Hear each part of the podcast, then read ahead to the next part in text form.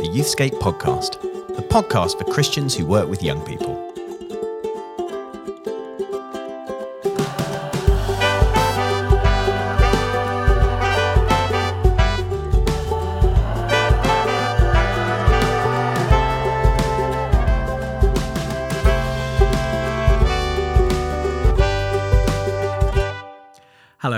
Welcome to another edition of the Youthscape podcast with me, Martin Saunders, and my friend Rachel Gardner, who's just made us re-record this introduction because she's dropped an innuendo. And I, I just we won't we won't dwell on it, but I've I've worked with you now for a number of years, and I never I never grow tired or surprised at your ability to accidentally say It's something. accidental. You don't mean to say something No, really rude. I'm actually incredibly prudish. Yeah, Um, but I do manage to somehow. You just you are like I just a magnet for it. So, an innuendo magnet. so there we go. So this is going to be super clean intro. Hello, everybody. We're so glad that you've joined us. And everyone's like, "What was it? What was it? Oh, no. Did we get it on the Patreon? No, you don't get it on Patreon, but do Patreon. join Patreon.com. Could you imagine that if the Patreon all did was like rude outtakes? I think it'd be very popular. But anyway, welcome, Martin. How thank are you doing? And do you know what? That, What? I'm not going to say what it was. No, but it, but- good. But, it was about because you had some nuts, and so people can fill in the blanks. And and what that made me think was, Yes, what? you asked me a couple of weeks ago in the summer. How do I know it's summer? Yeah. I'll tell you one way I know it's summer. I always have a weird diet thing going on. I always get to this stage every summer where I have to go to the drawer and get out all my t-shirts and Yeah, short, and everything's a bit shorts. tighter fitting, Oh, and I can no longer hide Oh. in the in the baggy baggy jumpers and things. Yeah. And so every every year without fail, about July, August, I always go on some weird fad diet. Do you do keep fit as well? Do you like? I do like a bit of keep fit. Do you? Not like Mr. Motivator. Oh gosh. But I do. I go. I start running. Yeah. So I, you know, I'll be. I'm in the middle of my couch to 5k at the moment. I'll be back on the couch before you know it. and um and and and so I, every year I've tried things like fasting. That didn't work for me. I did a weird. Do you remember when I did a weird one that, where I turned into like like Yes. it didn't look healthy at all? no, no, no, it's very quick. Basically ate dust. Yes. Yeah, don't do that. Don't it's no dust. good. You just put it all back on again. Um, anyway, now I've got very into the microbiome. Oh, do you, what is that? It sounds like it should work because it's so complicated. So it's it all to do me. With your gut Mm-hmm. and your gut microbes and your microbial diversity. Oh my goodness, you're Yeah, very well researched. this is my new thing. So, um, so I've started drinking probiotics and right. You can know, tell what are probiotics because I, I do- I am one of those kids at school. It's like Yeah. everyone's talking about this new thing, Tamagotchi or whatever, and I and everyone knows what it is, but I don't know. But I'm making out I do. What is what's bio yogurt? What is so, it? so the Tamagotchi is Oh no, not the. sorry, yes, no, the probiotics. So, uh, so it's basically healthy bacteria. So in your in your body, Uh-huh. in your gut, you have about four, four pounds of, like, if you weighed it, it would weigh about four pounds bacteria that that's is good alive. for you, isn't it? That is doing all the breaking down of food and processing and things. And sometimes, if in your in your childhood you had a lot of antibiotics, which I did, I had a I was had a lot of antibiotics as a kid Oh seriously. then later in life you you might have a slightly less kind of uh, full and healthy How do we not know this? Gut this is like essential info. well it's it's dr tim spector he's always on tv he's the he's the expert in it Is he? and um and so he, i read his book and and so i've started so i was earlier on we had our we did our appraisal earlier did. Yeah, we did have our our appraisal. we did your appraisal I do Rachel Gardner's appraisal. It's still one of my favourite. That's one of my favourite calling cards. That should be my Twitter bio. It was brutal. I say do Rachel Gardner's appraisal. Um, and uh, and I was drinking a, a kefir, Kefir. which is like it's got about 100 million living things in it. So while you were giving me an appraisal, your Yeah. gut was going overtime. My gut was like, "Hey, what's this new healthy stuff?" That's amazing. Yeah. Oh, that's great. I have to say, you look a lot more energi- energized today. I I've You've done so. I've done it for about a month. I haven't lost any weight at all. However, I do feel much better You, for you actually, I have to say, you've not done the, the, the post chocolate brownie. Not done the slump. have you? So are you just having a bottle of this every day? No, I, so I, I, I, feel vary a little contagion bit. coming on. You know, I'm not sure this is the point of the podcast, but but just so you're if you're interested in what's going on in my life right now, I'm taking a lot of probiotics. and it's working for you, can I say? Oh, thanks. Back to youth ministry, but I, but the interesting thing is, this podcast, I think in the in the two hundred and something number of episodes we've done, we it does kind of ricochet around loads of things because essentially. Being a leader is about it's about your whole life, isn't it? Oh. So actually, if we say our gut health doesn't matter to Jesus, we've got poor theology. You've made that fit I have- I have somehow. made that fit. You have crowbarred that. you've given it some worth. So can we have a resource at National Youth Ministry Weekend about your gut health? But I mean, I, I mean, I joking aside, I think young people's physical health is really important. Oh, so I love it. And and actually coming out of lockdown, people's diets have probably been very limited. Yes. Very restrictive. So I love it. Well, you know, that's a genuine thing. Is it, I mean, now I'm thinking about this. There, there's a genuine thought about like young people not getting enough fibre Yes. in their diet, and so actually it's really unhealthy for them. Yeah. And uh, and so in the UK, our poo is very very poor quality. Is it? Whereas if you go to certain tribes, remote tribes, there are tribes people who can, because they drink so many fibrous roots and tubers, they can produce a, a, a, a poo weighing up two to four pounds.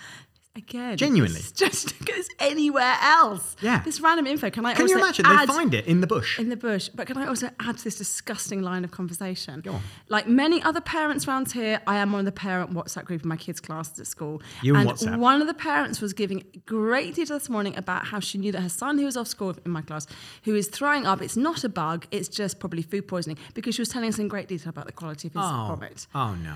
And actually, my initial reaction was, "This is how do I not know this info? This feels actually like quite important info." So it was both disgusting and incredibly informative, which I feel that this podcast so far has been both disgusting and quite informative. We found a new rich seam of content, which I'm I'm calling Rachel on Mumsnet. And it's just a it's a running uh, thread Oh that doesn't take very And much. if you're the people who are being interviewed this week and you've tuned in excitedly, yes, welcome. thinking, thinking, wow, I'm on I'm on the podcast We this week. you I've told my you." friends and family. Yes. Who is this man talking about how tribes people might do a, a poo weighing four pounds? And who is this woman talking Oh, about the, the quality of vomit? And how is this good news for the youth ministry is- community? how is the this UK? even related? UK, yeah. But- it will be related because I've will. got some fun facts about Lebanon. So every Oh, single Lebanon. episode, yes, Lebanon. we didn't know that's where we were going. We are going to Lebanon. Yes, because of course we're doing a series called Youth Work Atlas. Youth Work Atlas every single week as a different name. We're so excited. We are we are genuinely so very excited about these interviews today. Very excited. I've never been to Lebanon. I, I also put the word the in front of Yeah, Lebanon. I've, uh, why did you do that? I don't know, but I'm sure I'm not the only person that does that. Like So the sit on- yeah. Sit on dubious WhatsApp groups. So every single episode, the different countries and nations we've been to, I have done extensive research to find fun facts. So this is a way of us just kind of uncovering a little bit more. Don't take it too seriously about the country. So are you ready for this one? Take us to the Lebanon. to the Lebanon. So every one of this slots has started with a mountainous thing. So I'm going to get there eventually. Stay with me. In the Middle East, Lebanon is the only country that lacks a desert. On the contrary, it witnesses snowfall and even has ski resorts that remain open for as long as three months a year. Wow. My mind is boggled right That's now. amazing. Mountainous ski resorts. Well, uh, here we go. Lebanon, known in Latin as Mons Libanus, not very good quotes, uh, was the name of a mountain, and the Hebrew word Laban means white. So Lebanon is the white mountain. No. So I don't really know if it refers to an actual mountain, but Lebanon is the white mountain. Maybe because of the snow. Maybe because of the snow and no desert. So you think Lebanon, desert, You no, did. no desert. That story snow. paid off. It did, didn't it? Let's have more. Okay. More Lebanese people live outside of Lebanon than inside it. Ah, wow. Interesting. There's not a lot of people in Lebanon, is there? It's Probably a small not. 3 million, 4 million population. Oh, I didn't check the numbers actually. That would have been helpful. But here are some famous Lebanese people Go on. Amal Clooney, married to George Ah, Clooney. yes, of course. Mika! Oh, Mika! Mika! Whose song in The Good Sort of Wife disappeared was just. now. I, mean, I want him to come back though. He was amazing. Shakira, me and Amy reckon Shakira? Shakira. Now, well, we found a tenuous link. She kind of has some links with Lebanon, more than just she likes it. She's got some relatives, hasn't she, Amy? You were chatting to her recently. What did Shakira tell you about her links? Amy, with- save this.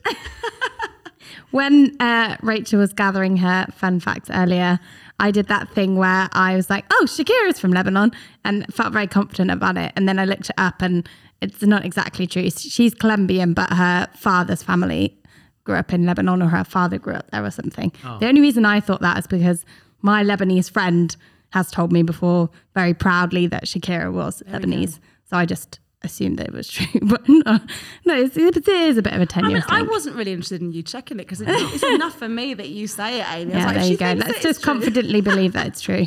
And then, of course, Kahil Girban, Lebanese American writer. He's very famous, isn't he? that fell flat, well done. it? That felt we that felt like you were really trying to scrape the barrel. But the Lebanese capital was home to the world's first law school. So, law.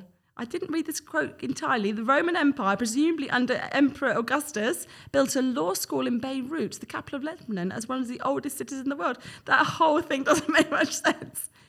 Basically, law. Law started in Lebanon. Law, law comes from Lebanon. Now, this, Brilliant. this next one is great. Oh, there's more. We all think that hummus originates from Lebanon. So do Lebanese people. Okay, yeah. But the EU, get ready for this bit of battle, does not allow Lebanon to claim it as their own. Oh. Even after, in 2009, Lebanese che- chefs celebrated in Beirut by setting a new Guinness record for the biggest tub of hummus in the world. Even after that, they're not allowed to claim it as their own. The EU are an The absolute disgrace, aren't they? I tell you what, I'm glad we're out. Oh, there we go. That'd be Lexit, wouldn't it, if Lebanon was out? Um, How uh, could they even be in? I know exactly. I have no idea. Politics isn't my strong point. And my final, final fun fact about Lebanon. yeah. Amy has been to Lebanon. Yes, I have. I went uh, a couple of years ago. I, I, I lose track of time because of lockdown, but yeah, Okay. I went over Easter, stayed with some friends, Oh, and it was so lovely. And I've never eaten so much food in my whole Oh, life. so beautiful. So much food. So I'm just processing this in my head. So you've got Shakira Yes. claiming she's from Lebanon, These Yes. are great facts. And and you've got hummus claiming from Lebanon. And, and and actually, people saying no, that's not true. But you know what? haters gonna the hate. dips don't lie. That- Oh, oh! How long were you thinking of that one for? Took me a while. Oh, and the dips are good dips, aren't they? Good dips. Oh, so I'm pleased mighty, with that. mighty place. Very pleased. I would love to go to Lebanon. I think it sounds like a really beautiful country full of such welcoming, wonderful, hospitable Yeah, people. and it's I'm excited amazing. to. Yeah, is it good? It's just such a beautiful country. Yeah. Yeah. I'd like to go. Yeah, yeah, you should go. Well, Be prepared to eat a lot of food. We're sort of going today because we're going not once but twice. So we've talked to two different brilliant women, neither of who, we should say at the start, are Lebanese. Um, and both actually come from the United States originally. Brilliant, brilliant people. Um, and it's, they both are going to come with a very different perspective. So we're going to hear, first of all, from Annika. Um, and she's going to talk more about the role she actually has with uh, the, um, uh, the Lausanne Convention uh, and the World Evangelical Alliance, thinking particularly about the uh, representation of young women in leadership, not just in Lebanon, but that's where her experience was. excellent. Um, and so we're going to hear that first. And then later on, we're going to focus on Lebanon and we're going to talk to uh, Haley, who's going to give us a different perspective. I think this is really interesting. So let's be really honest. We've done maybe, um, uh, how many episodes this season now? Nine? Yes. And I think this is maybe the third and fourth females that we've spoken to. And it was really hard work to find female leaders, um, you know, at the top of organizations in youth ministry around the world. Like, to be really honest, there are great examples of that. Martina, we spoke to from Holland the other week. Uh, there are great examples, but actually, um, uh, quite a shortage and quite some issues there as well. So we're going to hear from uh, Annika first of all, and then you and I are going to reflect on that a bit. So here's interview number one from Lebanon, Annika.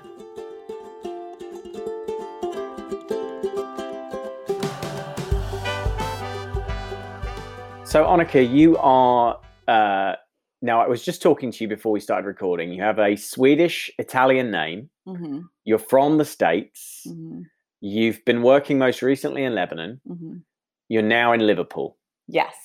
That's So tell, just give me, just give me a sort of potted history of your life and all those. I mean, you are the most international person I've ever spoken to.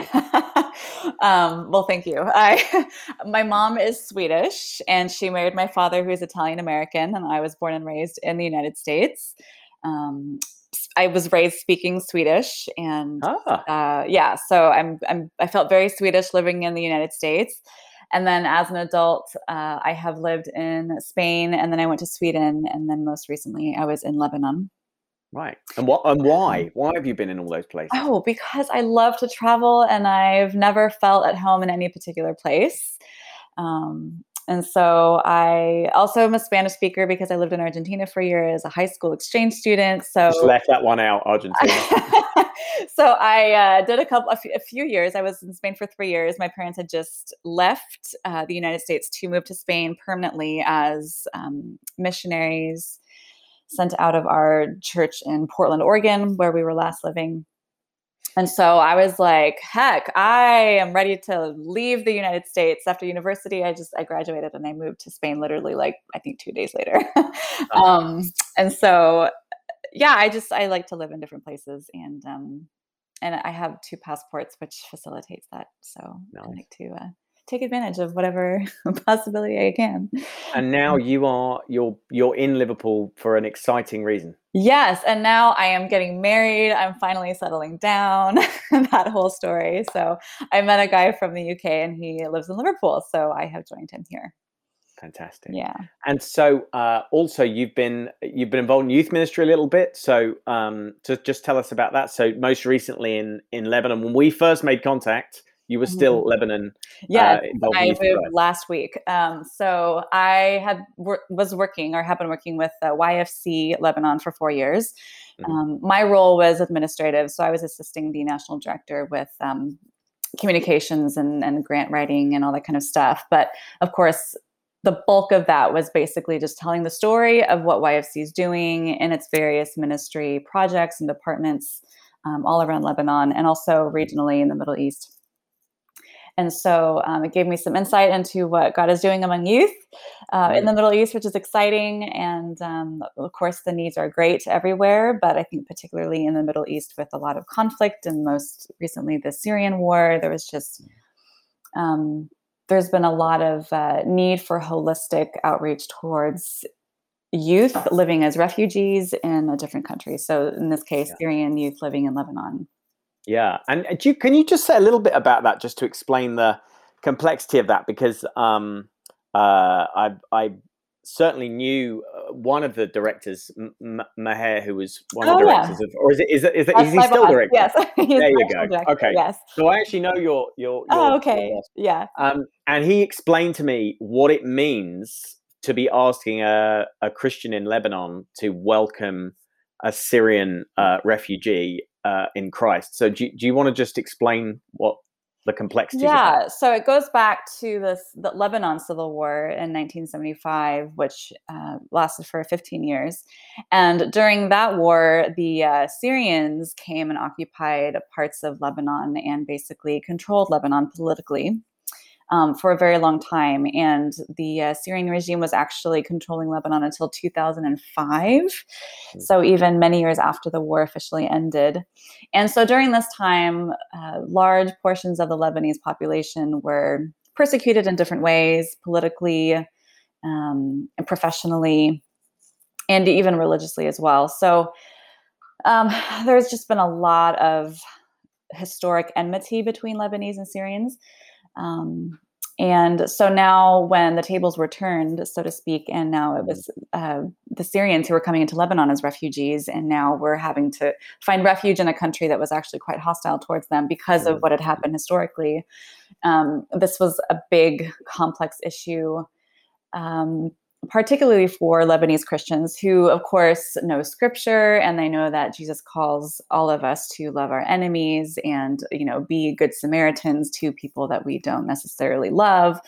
Um, but that became a very real thing for them to to navigate and really have to allow the Holy Spirit to change their hearts and their disposition towards Syrian people in order to reach out to them and, and offer them help um, and preach the gospel to them and just see them as people worthy of, of you know knowing god as well yeah. and, and hearing the gospel um, and so uh, maher my boss he had his own you know spiritual journey of kind of letting the holy spirit change his heart towards syrians and now his mission as you know yfc national director is to um, have a ministry of reconciliation and really reach out to Syrians and not just Syrians, but also people from other backgrounds and even um, other sects within Lebanon, because even Lebanon is, is a very fractious uh, society. So, um, so really reconciliation is, is a main tenet of YFC's mission in Lebanon. So it's exciting to see how that's been developing over the last several years. I mean, that is uh, that is amazing. I mean, it's extraordinary to get our heads around that. Uh, first of all, by the way, I should say that we did have a rule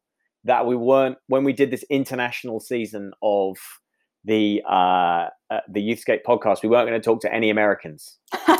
well, I'm also uh, Swedish, so I will use that. so, could we just be, be all agree that you're using your Swedish passport? Using my Swedish passport for this one, yes. as we speak now, uh, that that would be perfect. So, so yeah, you have a a, a role, don't you, within uh, Converge, and you, you might want to explain what that that is actually, because people won't necessarily know. But um, but particularly, I think uh, your role is around women and girls.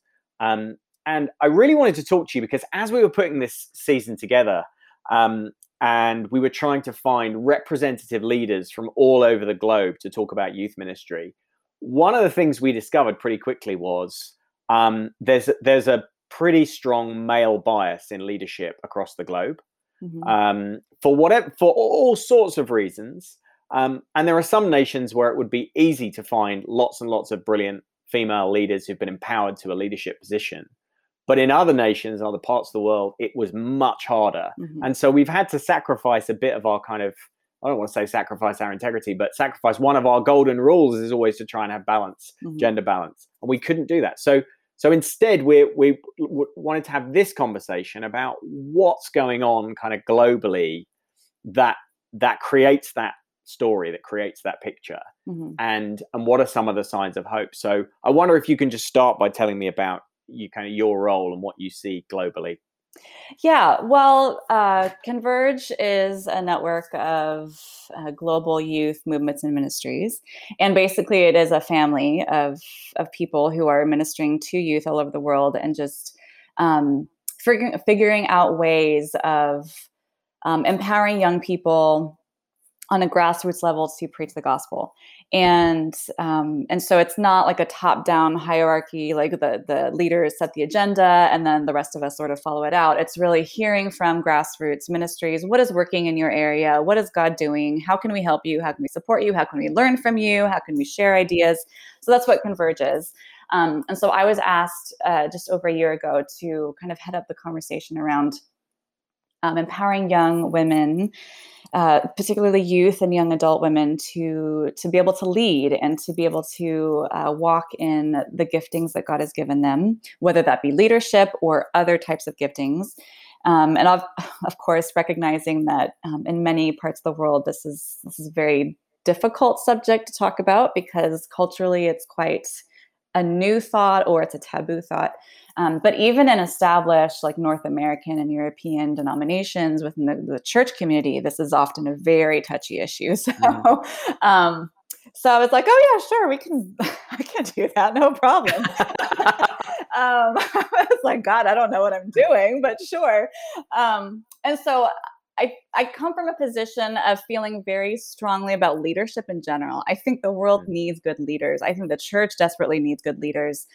And unfortunately, I think there are many people in leadership positions, both in church and in secular society, who are just not they don't ha- they're not gifted to be leaders they're not gifted to lead they either get there because of their upbringing their privilege their status their value you know in society um, many times it's because they're male um, and so they just have this like culturally understood role as leaders but but if you know if we're putting someone in a position of leadership who's not actually gifted to lead, then we're really causing a lot of problems. Mm. Um, and we're also dismissing and sidelining other people who might have that gifting but are never given the opportunity. So, um, and that happens within the church just as much as it ha- as it happens outside of it. And so then thinking about, well, why is that? You know, why is the church not um, being countercultural? Why are we not that different from our societies that surround us? You know, when God calls us to be holy and set apart and, and different from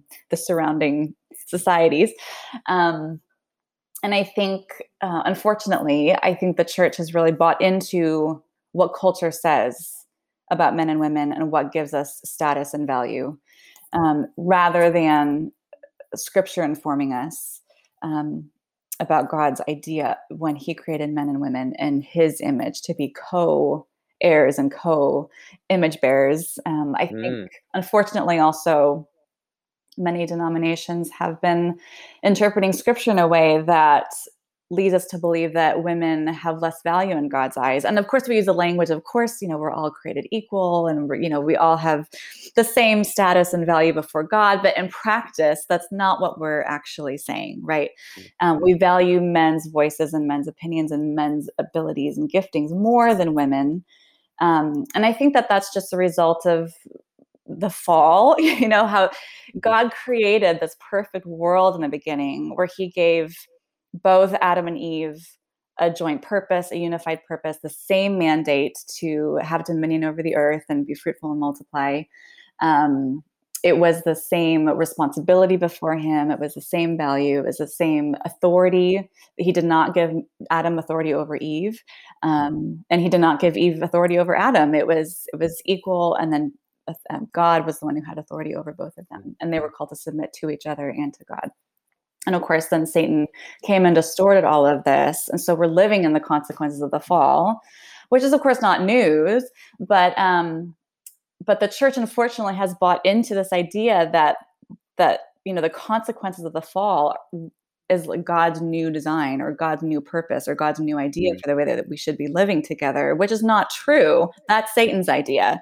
Um, and so, of course, we've been com- c- competing against each other, and we're- we're allowing Satan to divide us and to, you know, um, have us living in these broken relationships with each other when really God has called us to, you know, be restored and live in this restored idea of, of what it means to be made in his image, which, you know, Jesus in his interactions with people and especially women was really trying to show and model. And yet, um, unfortunately, the church hasn't quite caught on. I mean, some, you know, Mm. there's exceptions. I don't want to be uh, entirely negative, unfairly so, but, you know, um, there are just so many examples of of Yeah. the church just kind of echoing what society says about about us. So anyway, Yeah. and what, and what I mean, yes. I mean, first of all, amen. And I love the the deep theology that we've just gone into there. Um, what are some of the barriers internationally that you you think we run into when we try to say no? Let's empower women to lead. Too. Um, you've talked about the theological uh, kind of issue, but but but are there some other kind of practical stuff that we run into? I think a lot of it is culture, um, where for decades and you know centuries and even millennia, um, the church has, of course, sided with men, um, and there have been male voices that have been dominating the conversation, and so there's just not this tradition of allowing or even recognizing that young women have a voice Mm. um, or you know sh- should have some sort of influence or should be able to you know flourish outside of the home and outside of ma- marital responsibilities. Um, of course there's this push like oh yeah women should absolutely have careers and work and and do all that. Um, but they also need to be taking care of the family and doing all of that whereas men don't have that same responsibility. And so often you're just sort of setting women up to crash and burn um, in a different way. And so um, and i want to be careful to not just talk about like women should be given a voice and women should be given more space to lead and women should be empowered because really it's about empowering young men and women together because we need to be modeling something that's different we need to be modeling men and women leading together um, complementing one another with their different giftings Mm. um, and not competing with each other, not trying to one up each other, not trying to prove something, not trying to have this agenda, but just recognizing that together we really need each other. And together is the only way we're going to build the church and preach the gospel in a way that truly transforms society. Mm. Um, and so it's really important to get young men in on the conversation as well and model that from a young age. But it's also important, they need mentors to look up to. And if really the leaders that they see, both young men and women see, are men, Yeah. and again, it's sort of like subconsciously ingrained in their minds that, well, ultimately, it's really only the men who are going to lead. Yeah. Now let me just ask you a question about that. So, um, um, but you know, you know the whole idea of the Billy Graham rule, right? Mhm. The idea of uh, male leaders protecting themselves against those, you know, those the women and And their wiles, yes. Yeah, that's right.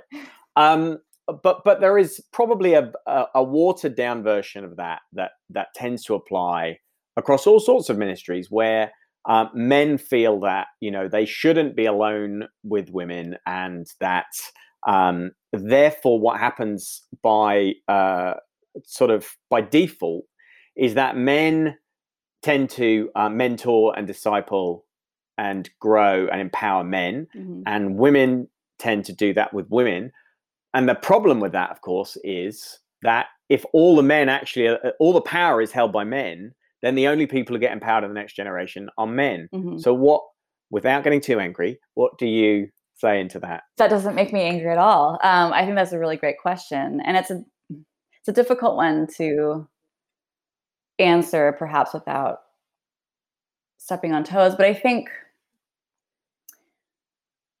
I absolutely recognize where that idea comes from, and it's not a it's not a bad idea. But I think the kind of the undercurrent to that idea of that like men should not be alone with women is that women cannot be trusted right? Women are the ones who are actually at fault Mhm. if the men somehow succumb to sexual temptation. Um, it's putting the women into the you know onto the scene that's that starts making things unravel. Whereas that is that's the lie that we're buying into right? And so for men to mentor men and women to mentor women sure but why not have does the mentoring have to happen in just individual Mhm. ways or can it also happen in groups? Like men and women leading together and mentoring young men and women together. Um, and i think it's important for young women to have older women to look up to and meet one-on-one. Um, that happens with friendships that happens with you know family members that can happen with people in the church. Um, yes but that should not be the only way or the only form that mentorship happens. Mhm. um, boys and girls young men and women should be put together in the room and say okay let's figure out how to do this um, rather than separating the genders and saying like you're special so therefore we have to have you over here in this little special category. Like why do we have mixed groups and then women's groups. You know like why is it always like women's breakfast? Like i understand you know men also have their men's breakfast and stuff it's it's often like mixed groups and then we have women's groups over here because somehow we Yeah. have special sets of issues that we have to figure out. Yeah like, yeah. not really.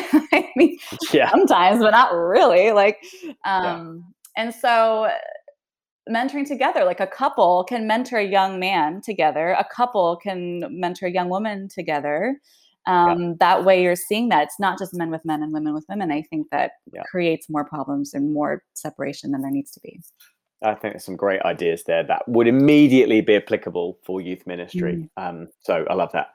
Um, last question. Uh, you know, from your position within Converge and having a bit of a network, bit of a bird's eye view, what are some encouraging stories or encouraging signs you're seeing of young women being empowered and raised up around the world? Yeah, so I would say in my limited experience so far in this, because I've really only been doing this for about a, a year, but I've been recently interacting with um, groups in uh, Africa and also some groups in Asia, so primarily the Philippines and also um, some young men and women in, in Kenya and uh, Burundi and, and just a, a few different African countries.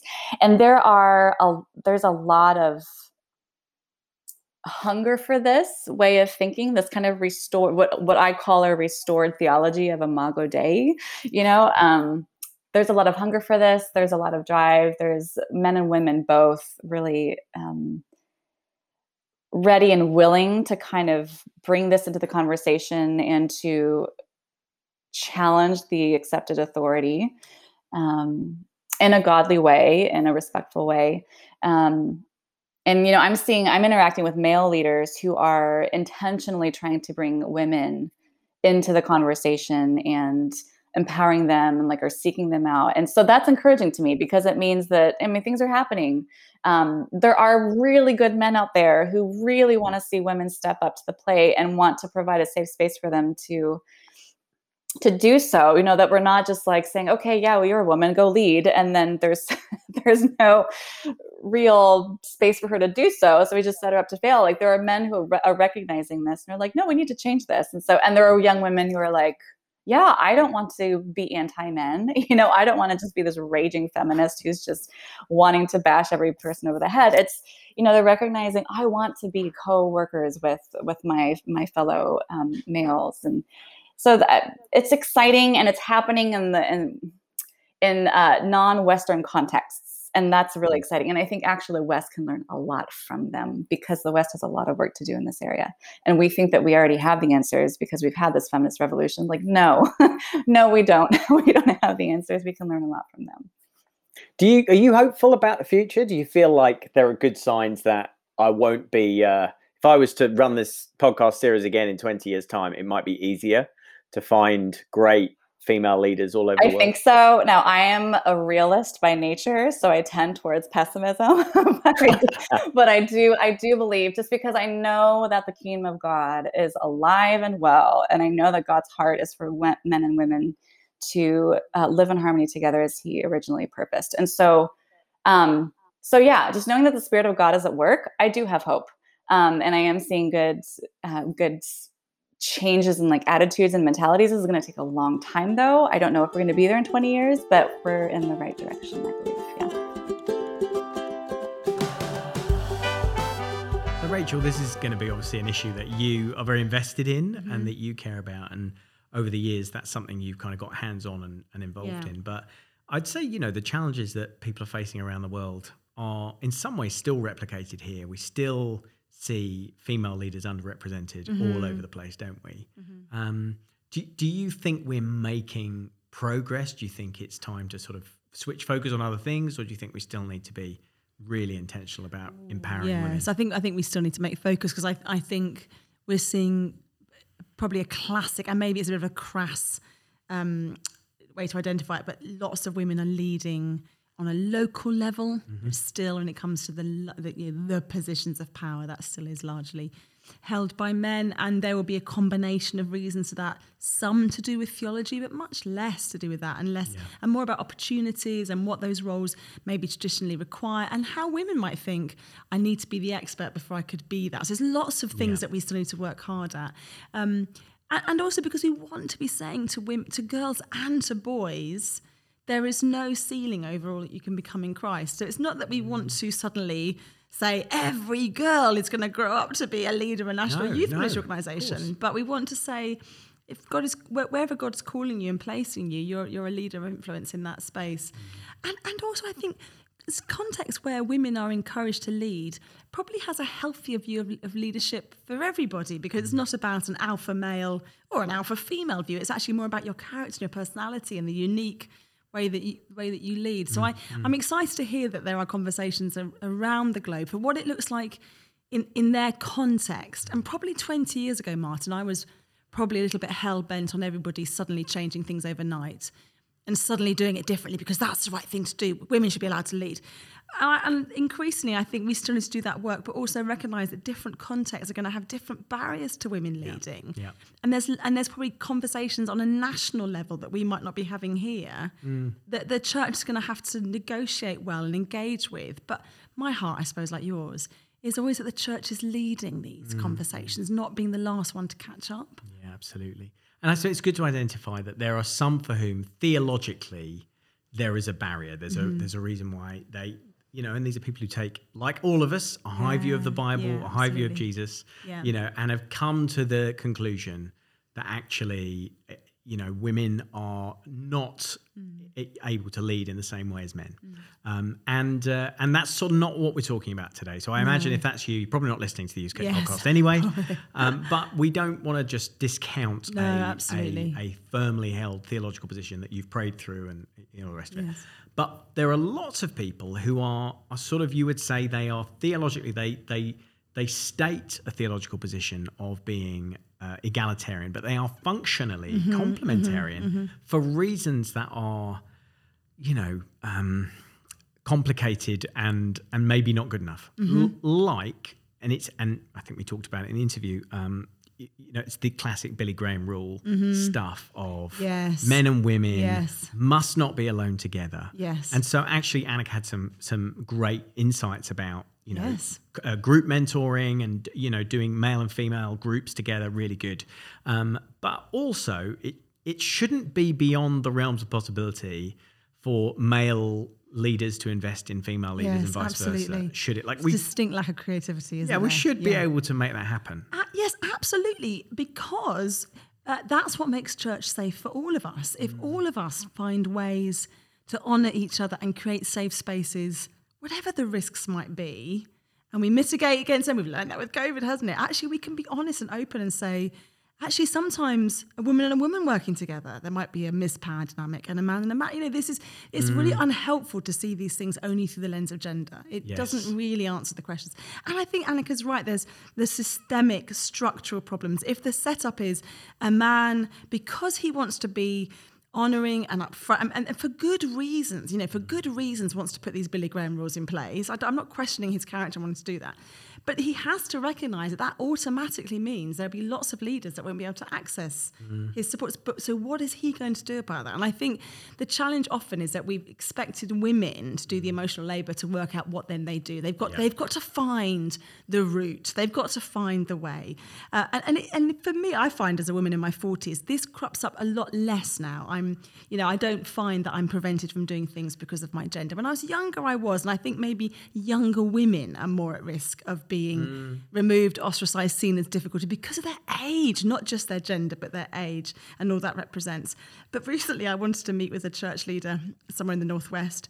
Um, really important conversation he and I needed to have, and he wouldn't meet me without a man in the room. And I.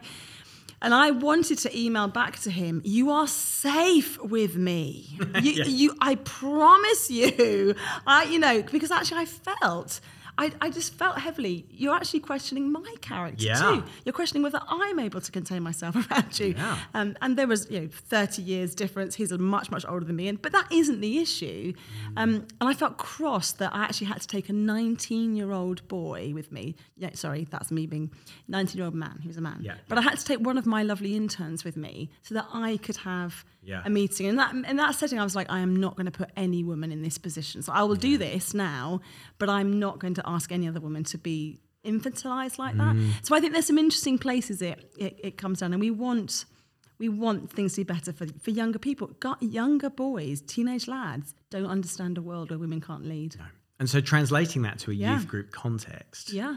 you know, if you're a uh, a man leading a youth group, you know, this may be an issue that raises that comes up mm-hmm. for you. You know, that there's there's you and there's another male leader perhaps, and you might have a, another fe- a female volunteer somewhere. But but then in your group, it, does that mean you're only going to really mm-hmm. see leadership through a male lens? I can only mentor and invest in this gen- next generation of boys. Yes. But the girls in my group, it wouldn't be appropriate for me to invest in a mentor. That's that's crazy. We've got, like you say, we've got to find creative yes, solutions. and we can. Yes, that. Absolutely. And I think it's it's not inappropriate to have gender specific groups as long as the default isn't gender specific groups. Mm. Yeah. The default is that we do this together and we find creative ways to do it together. That's absolutely brilliant. So I love it that she raised that, and I love it that these conversations are happening and that we can honour each other. And there's a leader that I know, a male leader in the Northwest, who himself holds to a very much a complementarian view. He's one of the greatest champion of women leaders ever. So Mm. because he said, actually, this is my conviction of reading of scripture, but I'm not going to stand in the way of someone who feels God's called Wow, them. And, I, and it's an interesting because he actually challenges my ideas that, well, if you don't agree with me, then you won't want to ever support me. And he's like, Mm. no, I'm fully supporting you. So it's really interesting. It's way more complex, isn't it, sometimes than we realise. So that's just part one of, of today's Oh, episode. buckle up for part because two. because we're going back to uh, uh, the Lebanon now. The, the Lebanon. I know the the. We've you've made the you've made me do it now. The Lebanon um, and um, the Vatican. That's what I'm thinking of. We're going back to Lebanon now, um, and we've got going to meet our second guest. And this time we are going to talk about ministry and the specific challenges of uh, working with young people, uh, both Lebanese and Syrian, and all those complexities contained therein. Uh, this is our second interview with Haley.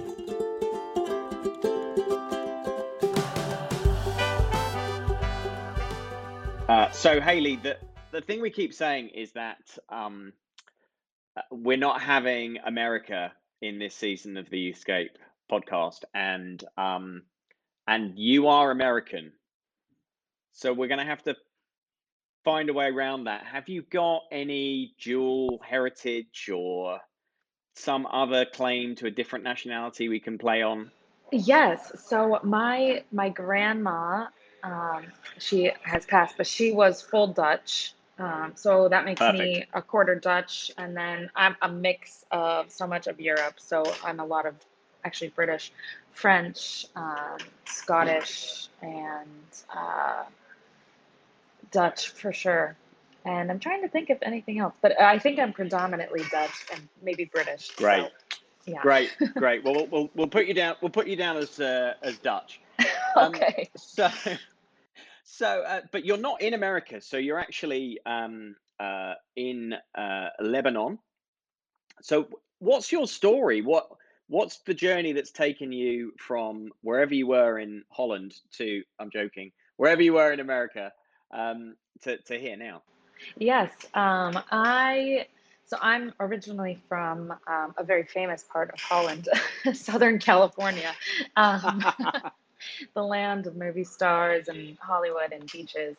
Um, so I grew up in a smaller-ish town called Redlands in California, and um, I I came to know Christ truly when I was about 15 years old. So I was a teenager.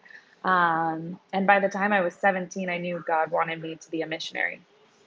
And so at that point, I knew I wanted to be a missionary. I did not imagine myself in the Middle East. But when I was at my university, I, um, as part of my degree, which was intercultural studies, so that's learning about different religions of the world, as well as um, the cultures and the way that certain cultures have patterns and so forth, uh, I had to do an internship either with a missionary or under a missions organization.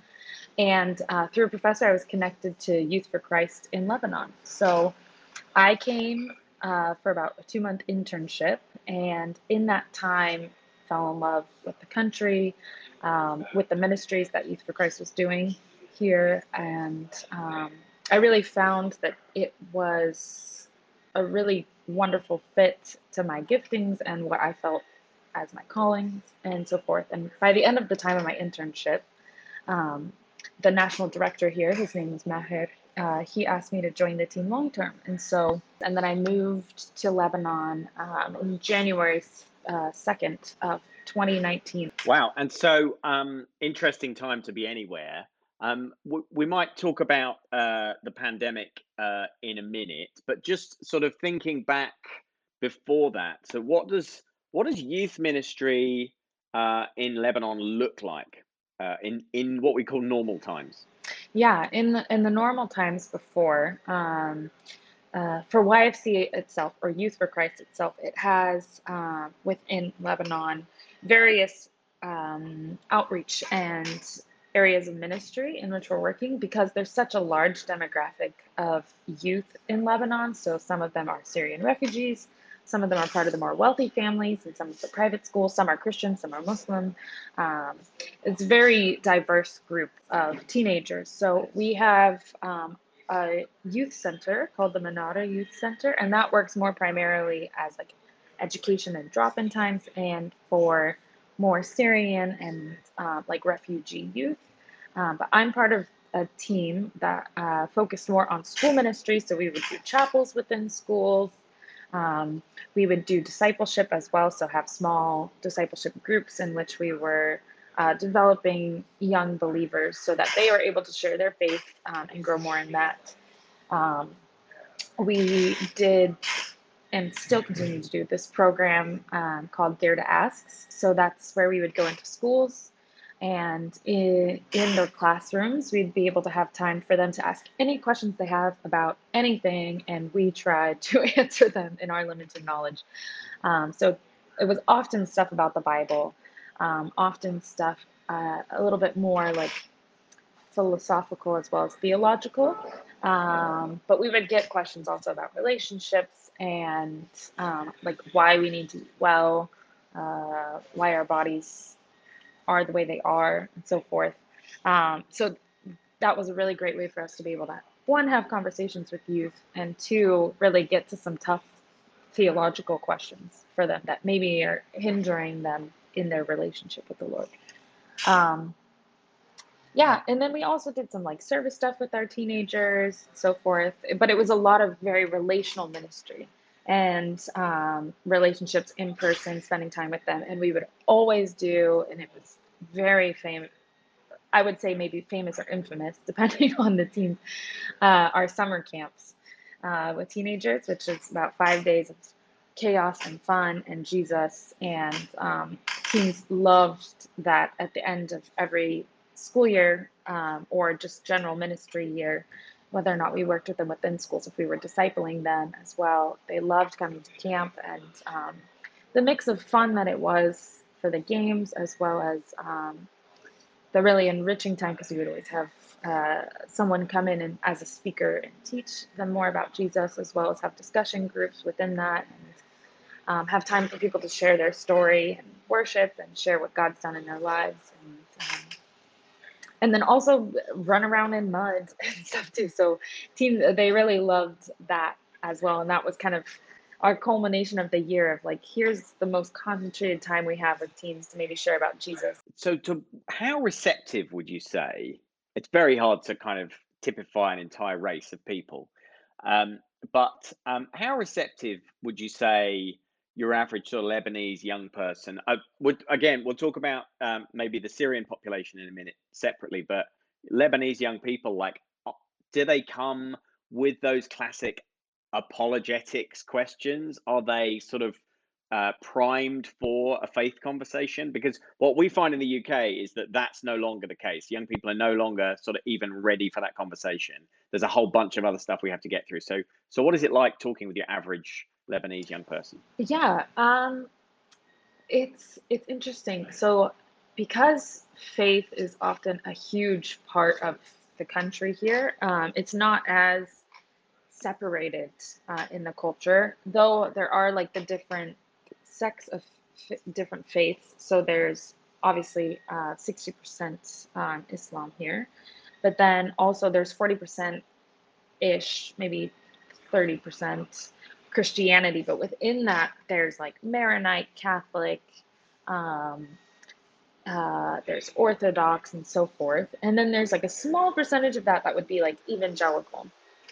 So a lot of the questions that we get from students um, is it's kind of based off of some of theology and theological knowledge that they have, but a lot of them, their relationship is only as far as um, the real basics. Like they know they should pray, they know that Jesus died and saved them, but really understanding and having like their own faith outside of kind of like the cultural faith and the nominal faith um, is something that they get to a point of asking those questions. And I think um, it's not always as like natural for some of them, but they have at least some of the like religious language, um, the church language, if they grew up in the more um, Christian side of the spectrum. If they're from the more Muslim side, they at least have knowledge of Christian ideals and so forth because they a lot of it's so mixed um, within schools and within the culture. Uh, it's very mixed in that sense that like everyone knows about generally what Christians believe. Everyone knows generally what Muslims believe. Um, so they have some of that language for it a bit more naturally, I would say. Um, but a lot of people think that they are saved and it's like they're good um, without really digging in and finding their own faith. And that's what we've found with a lot of our teenagers of um, helping them to even see like, oh, I really need to dig more. There's really so much that I don't know about God or I don't understand. Um, and so that's kind of a challenge too of getting people to realize like, oh, I, I do need Jesus. I don't fully know him. Yeah. So um, we mentioned kind of the the demographics are, are really complicated in Lebanon. Quite a small country, quite a small population in total. Um, but obviously, you have this huge number of uh, Syrian refugees living among the population. I don't know if, like, maybe even permanently settled in Lebanon now. I don't know how that works. But um, so, just can you just speak into that the complexities of that a little bit, and what does that bring into the mix of trying to do youth ministry to all young people across that country? Yeah. Um, uh, more on the demographic side. So I'll do kind of more numbers right now and then go into more the personal side of it. But um, uh, right now, the population in Lebanon is approximately like four to five million people. Um, and then about registered, about half of that, we have an additional about three to four million refugees, but that's not even registered fully. So there's probably double um, the amount that is registered. Majority of those are uh, from Syria. There are several from Palestine. There's lots of communities from Palestine um, that have been established and they they live here, uh, but they stay more in the, their camps. Um, and there are a lot of Syrians, but a lot of them, as I said, are not actually registered. Um, so many have kind of settled, and this is where they're going to live, and um, they'll stay the rest of maybe their lives because they don't know if they can go back to Syria. For them, a lot of them, there's nothing to go back to. Um, Yeah. But the reception here from a lot of Lebanese is uh, they feel very like overcrowded um, with the number of refugees that have come, and not just that. It's I think a lot of the problems for the Lebanese is that one, we don't have a solid government to hold up, not even the Lebanese people, uh, let alone Mhm. those coming in with so many needs and so forth. Um, but uh, there is the real desire for the Lebanese to um, to want to help. There's a sense of community in some sense.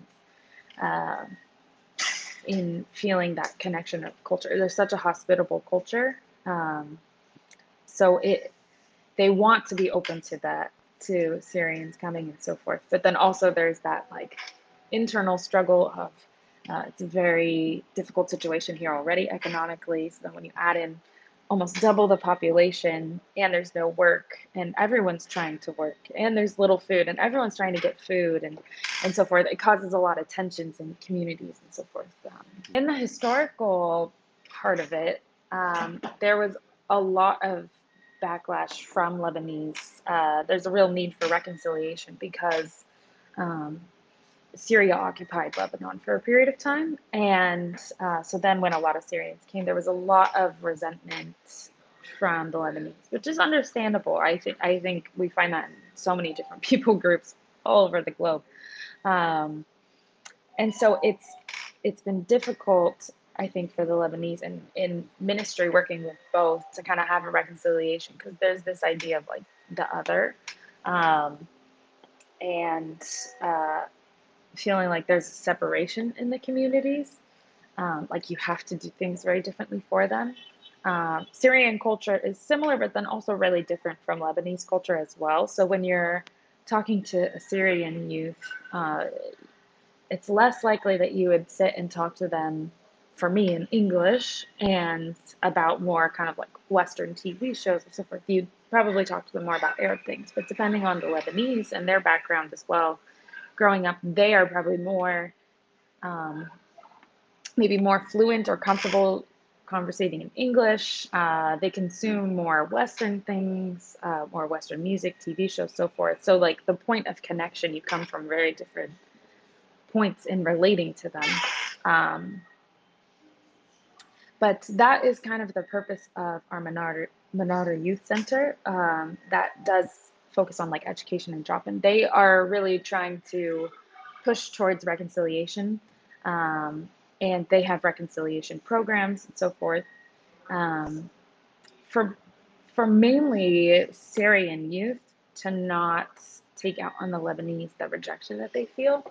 There are not as many Lebanese youth that go there, but um, that the the goal of a lot of our ministries is to bring together our different communities and um, for them as they come into maybe a relationship with jesus or if they have a relationship with jesus to see people not as other but as the bigger kingdom of god uh, despite differences or resentments and so forth and i think kind of the younger generation is moving into that more. But there is still a lot of, um, uh, I wouldn't say racism because I wouldn't, I don't think it's racism particularly, but there's a lot of prejudice against um, Yeah.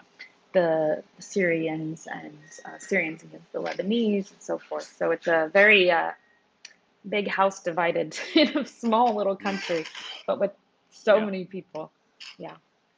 And and so uh, you you probably noticed this, but thrown into that mix has been a global pandemic. Um, so um, so how has that changed things? What has been the impact of uh, COVID on um, on on on your ministry?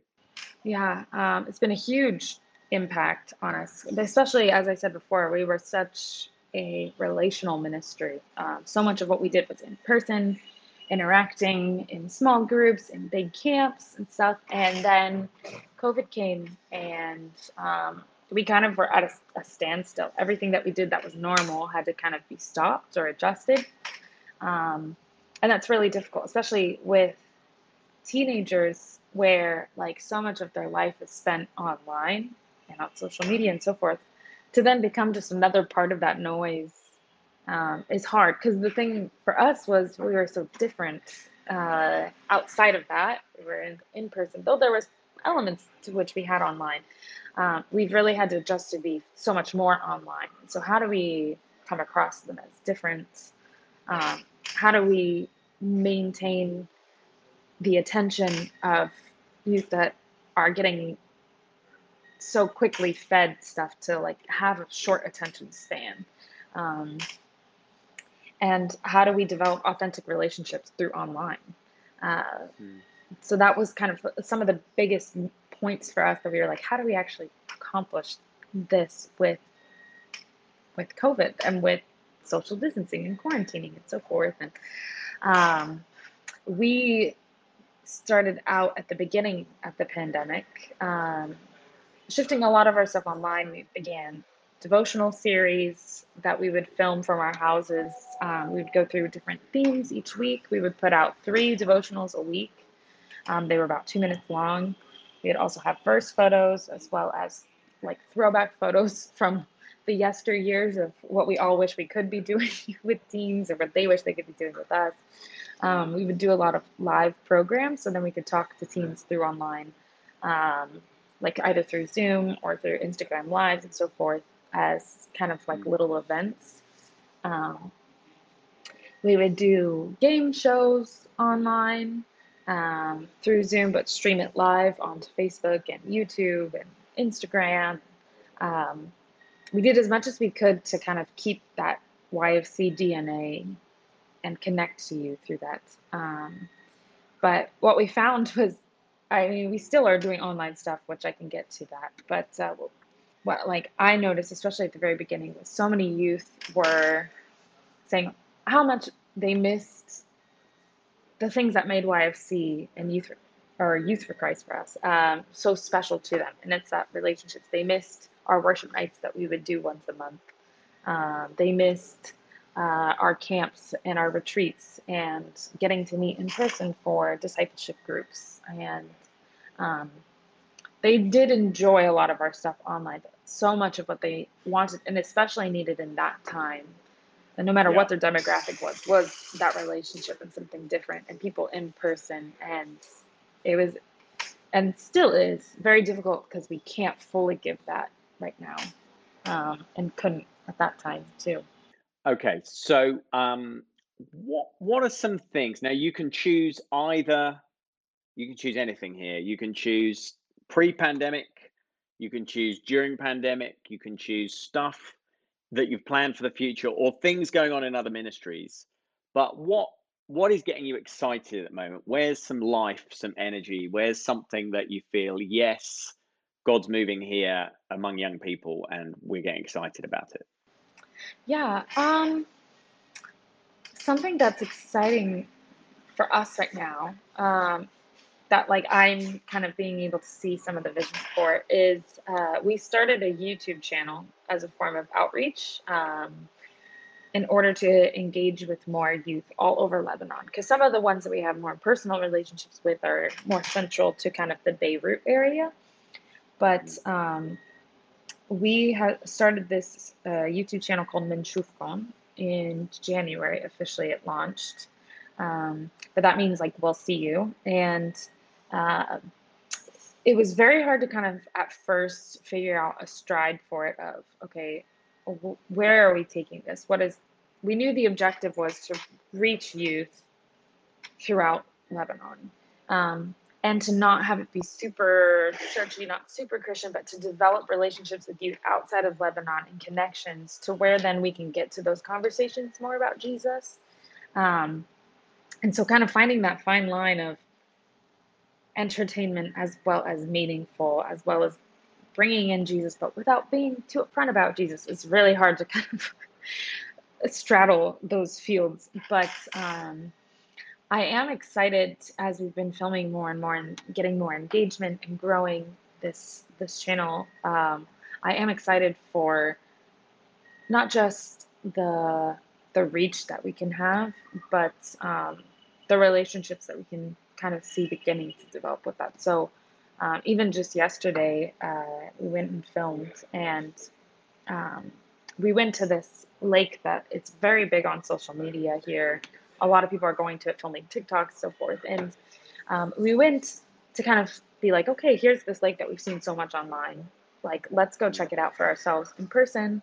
And there were some teenagers there, so we were asking them like, why do you, why are you here? Why do you come and stuff? And they were like, oh, well, we love it. It's so beautiful. It's nice to get out in nature and so forth. And uh, it was so nice because we were able to like that was our agenda was to be able to talk to teens, like not just. Uh, because of our vlog, but like while filming it. And um, it was great because these teens at first were like, "Oh, are you doing a YouTube channel? Are you YouTube?" And so they were intrigued by that. But then we got to have more conversations with them, and um, uh, one of my coworkers, Yusuf, was able to get uh, some of their numbers and so forth, and they were like, "Oh, we want to follow, so then we can see." And uh, yeah, I think the potential for that has been really exciting for us as we've tried to see the vision. It's been grueling trying to get subscribers and so forth, uh, and building that outreach. But we know, kind of in that long run, we're going to see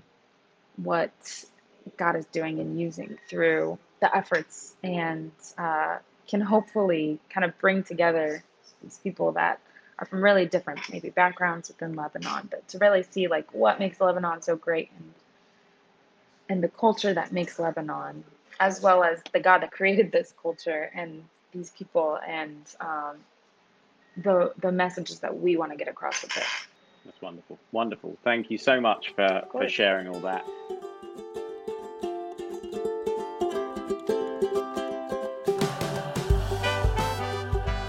So here at Youthscape Towns, we're gearing up, all excited about the autumn. I always get excited about the autumn in the summer.